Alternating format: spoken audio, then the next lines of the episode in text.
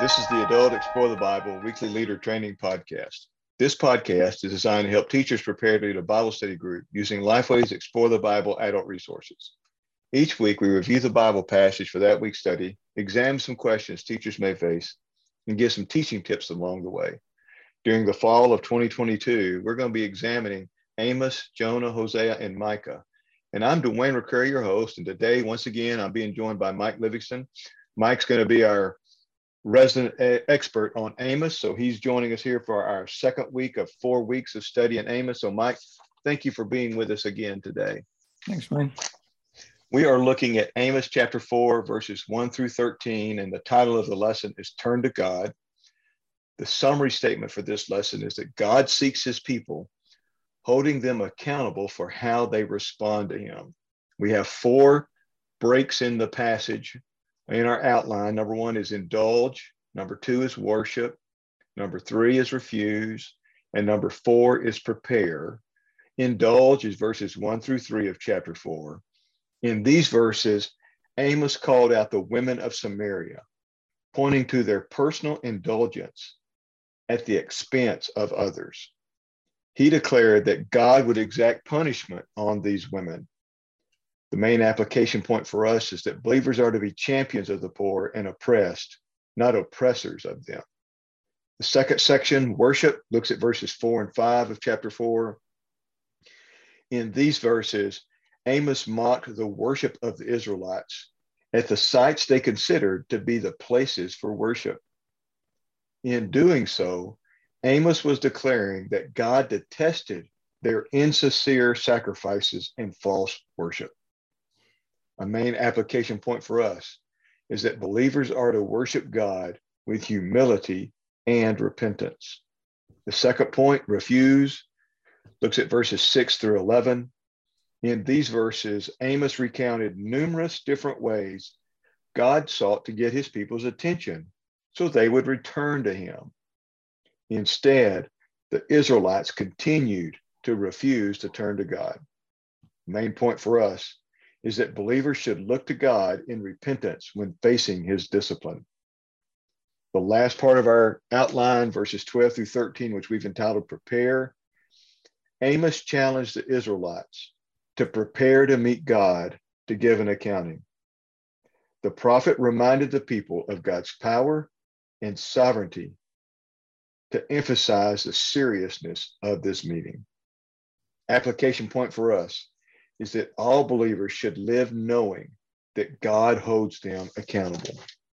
So, Mike, at the very beginning of this book of this chapter, uh, verse one, we hear we find this this statement about the cows of Bashan. How about we explain that to our group members today? yeah. Bashan was a, a, a, very fertile area. It was it, it, it really rich soil and like 40 inches of rain a year I've, I've seen. so it was it was an area that that provided really lush pasture land. So the cattle's the cat the cattle's the, the cattle uh, that grazed there at Bashan were were well fed all right and and so they tended those cows tended to be um, fat i mean i mean another way you know that's that's just the way they looked. they were fat cows because the pasture land was very lush. Uh, and this is even referred to in other places in scripture a couple of other places. Ezekiel 39 18 is one talked about talks about the fattened animals of bashan. Uh, so Amos, being a shepherd or a sheep breeder, uh, would have known about this, this very rich pasture land in Bashan. so when he calls the women of Samaria, the wealthy women of Samaria, when he calls them cows, um, yeah, what did that mean? It meant something different than what it might mean today. If you called uh, someone a cow, if you called a a woman a cow today, it it would be an insult, but in a different way, more than likely today. Um, because when Amos uses that term, the, you know, cow, he, he's not talking about how these women looked. He, he's not talking about physical appearance. He's not talking about their physical traits. He's not talking about their weight. That's that's not what he's talking about. It's not that he's calling them fat as an insult. By the way, in in many cultures in the world, even even today, many cultures where where the majority of people have very little to eat, being overweight is a sign of affluence mm. and even desirable in many cultures. So so we shouldn't understand Amos's uh, term terminology in the sense of well he's insulting them because of their weight. That's not it at all. The, the expression as he uses it here relates to living a life of luxury. You know, they they they they were pampered. They had everything they desired. All their needs were met. We might say these were the divas of Samaria, is how we might say it. Or if we if we were to put a heading on this passage, we might call it the real housewives of Samaria. All right. uh, what what he's what he's talking about here has has uh, more to do with how they became the cows of Bashan. Uh, and they became the cows of Bashan by exploiting and mistreating the poor to get everything they wanted. Um, to have all, not just have their needs met, but to have everything they desired.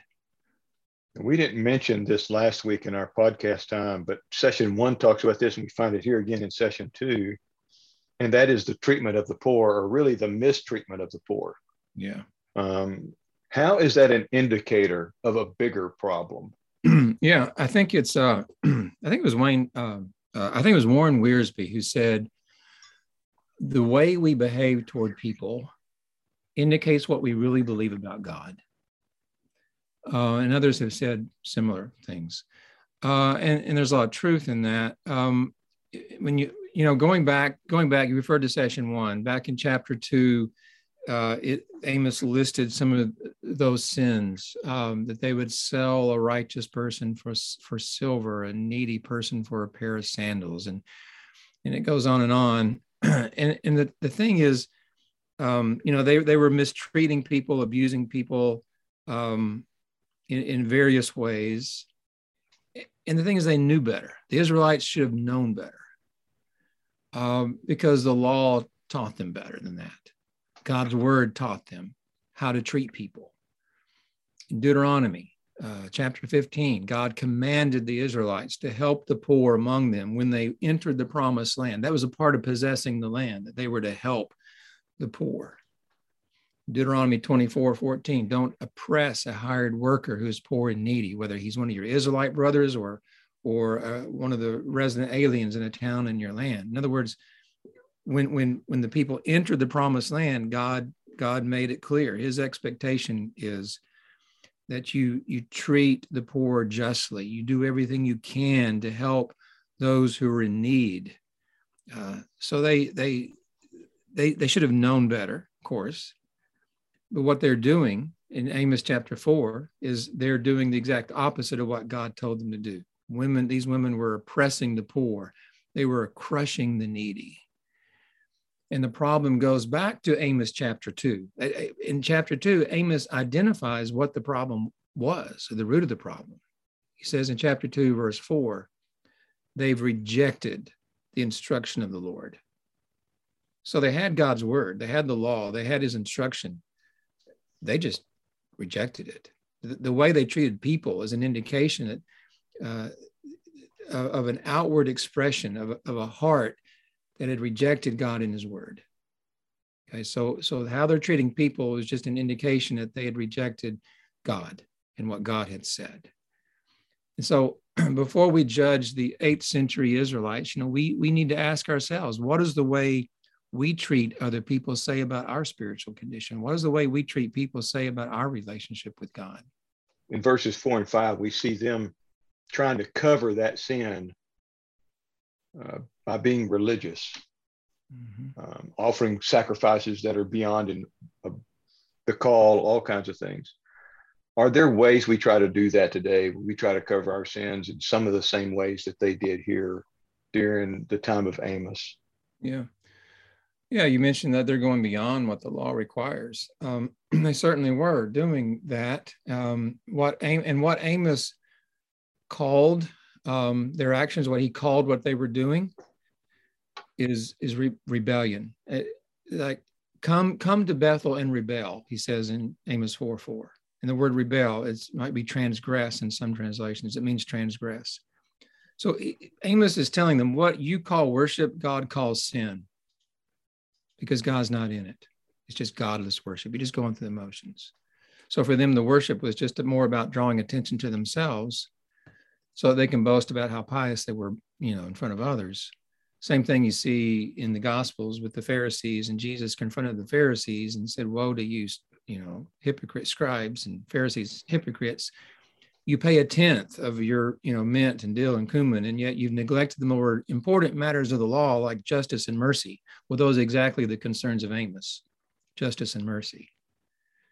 Um, you clean the outside of the cup and inside you're full of greed and self-indulgence which is exactly what was going on in amos's day greed and self-indulgence.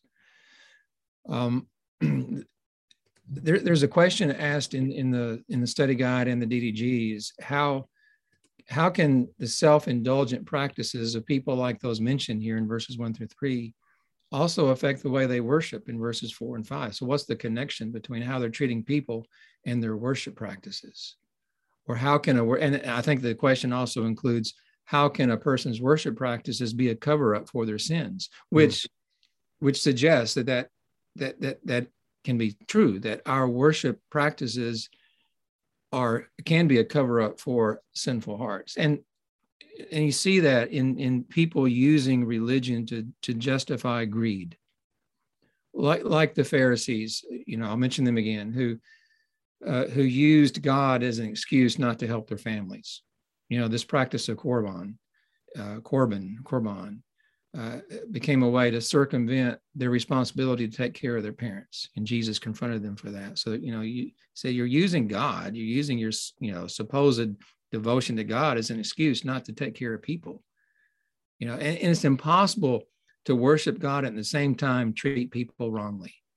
That's it's it's impossible so amos calls them out for that and and then you've got people who twist the bible to justify their sinful actions you know, does the Bible really say that such and such behavior is wrong? Does it really say it's wrong? And, and, and so and you could fill in the blank, whatever that such and such behavior is. Does the Bible really teach that's wrong? Can't be wrong. Um, so you know, what's, what just dawned on me when you said that is that's the same argument that Satan used in the yeah. with Eve. Exactly. God really wouldn't have said that now, would he? Yeah. Yeah. So how do we try to, you know, how do we cover up our sinful hearts? Well, you know, people try to cover up their sinful hearts with, with religiosity, with religious practices, or even they, they cover it up by changing what the scripture says and, ch- and trying to change the meaning of, of, the scripture. That's, you know, that's some of the ways we try to cover up our sins. Verse 12, this is a scary verse to me. Verse 12 is mm-hmm. Amos tells the people of Israel to prepare to meet your God. They had met God in Exodus, in that, that journey, and in Numbers. We know of at least two times there, Exodus and Numbers, where they had had a meeting with God face to face. But this seems to be different. Mm-hmm. Um, how should this impact this whatever's going on? Our view of meeting God, looking forward to it or not looking forward to it. Yeah, in um, in the verses just previous prior to verse 12 there god is there's a list of these things that god had done uh, to bring the people to repentance. He said i gave you nothing to eat yet you did not return to me. I withheld the rain yet you did not return to me and on and on. I struck you with blight and mildew and locusts you did but you did not return to me. I sent plagues but you didn't return to me. Um, so all these things god god did you know this one thing after another to to produce repentance to bring his people back to him. He he, he desired them to turn back to him and and they refused. So you come to verse 12 with and, and it starts with that. Okay therefore therefore their their unwillingness to come to god in repentance is going to result in his coming to them in judgment so this you got this language of you know, prepare, prepare to meet God. And that is reminiscent of uh, Exodus 19. You know, God's coming down to meet Moses at Sinai. You've got some of the same language there. When God is, is talking to Moses and he said, I'm going to come to you in this dense cloud, and you got to go to the people and consecrate them, and they've got to wash their clothes and be prepared. You find the word prepared there in that account at least a couple of times. They, they were to prepare for this meeting with God. But, but the circumstance here in Amos is very different because here it's not about covenant making, it's about covenant breaking. That's, that's what's going on here. So he's not coming as their deliverer, he's coming as their judge. so that's that's the, the difference. I, I, I, like, and again, you know, I'll mention a question that's asked in this in the personal study guide and the DDG is, is this question: How should the promise of standing before God impact how one lives?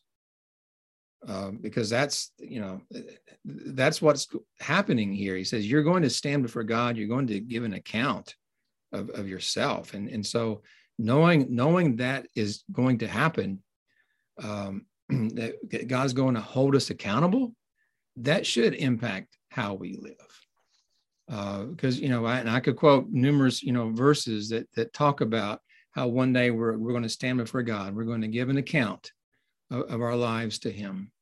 Um, so that that ought to impact how we live our lives every day. You mentioned verses six through eleven, the the five things that are listed. Uh, you didn't have anything to eat, no rain, yeah, blight, mildew, and locusts, plagues and then overthrow uh, cities. The group plans in both the leader guide, uh, in quick source, and in the daily discipleship guide leader helps point to this passage. These questions obviously points to it in quick source.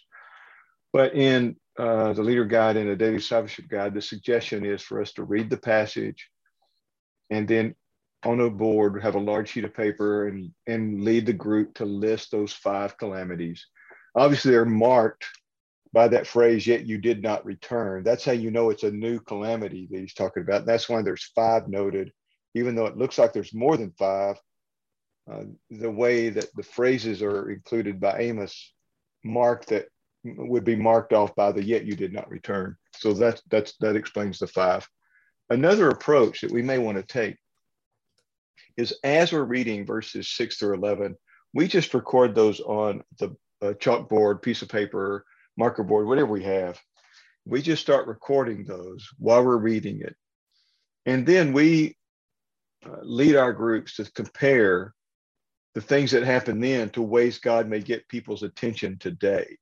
We may add to that list. We may point to other things in scripture that God used to get people's attention. Um, you could point to a variety of things uh, other than these things that are listed here. And we may we may want to help folks understand in our group when we do that by doing that list, taking that approach, is that God's still trying to get our attention today, mm-hmm. continuing to do so, just like he was doing during Amos's day. There's a call for us to turn, and we too can be guilty of refusing. And so we have to be very, very wise and understanding with that idea that prepare to meet your God is not just something for the covenant people of Israel, but it's also something for us as believers in this world. Um, Mike, are there other key thoughts or ideas you would share from Amos chapter four? There's there's a lot to talk about in this chapter. um, I think the questions, some of the questions addressed in this passage, um, I think we've already, I think we've touched on the main ones, but I, think it's the question of what really pleases God. You know, according to his word, what is it that pleases God? And, and, that's that is a primary topic of the prophets. Yeah, Amos and, and other, the other prophets as well. What is it? What is it that God requires of us?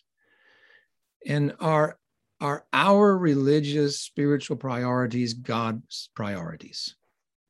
Are our priorities as a church God's priorities? And what adjustments do we need to make to align our priorities more with God's priorities? So, I, I, yeah, I, I, think those are some of the some of the themes that, that you see throughout Amos and, and the other prophets, and it should give us a whole lot of um, a whole lot to talk about this week. Yeah. Before we go, let me remind our listeners about Extra. We identify a current news event and describe a way of using that news story to introduce and conclude the group time. The file is free, and you can find these ideas on the Explore the Bible website by typing the following in your web browser go explorethebible.com forward slash leader extras. No spaces, no underlines, just go explorethebible.com forward slash leader extras. Thank you for listening to us today. Tune in next week. We'll be looking at session three. Mike will be joining us again. We'll be looking at Amos chapter 5, verses 4 through 15, and the idea that God expects his people to seek him and demonstrate his character.